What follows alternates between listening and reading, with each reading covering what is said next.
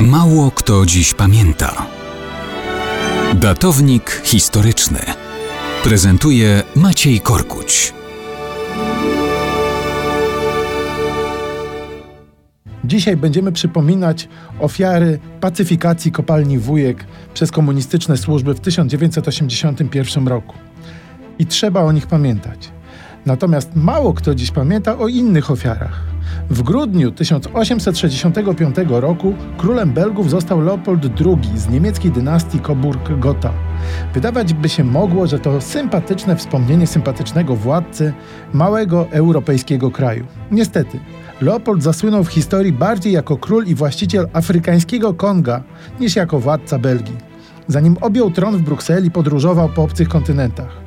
Kiedy dowiedział się, że istnieje jeszcze niezajęty przez Europejczyków kawał nieznanego afrykańskiego lądu, szybko zorganizował działania, które doprowadziły do zajęcia Konga, obszaru 76 razy większego od Belgii.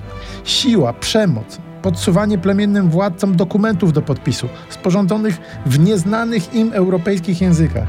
Nawet nie wiedzieli, że sprzedają królowi Belgów swoje ziemie i swoich ludzi.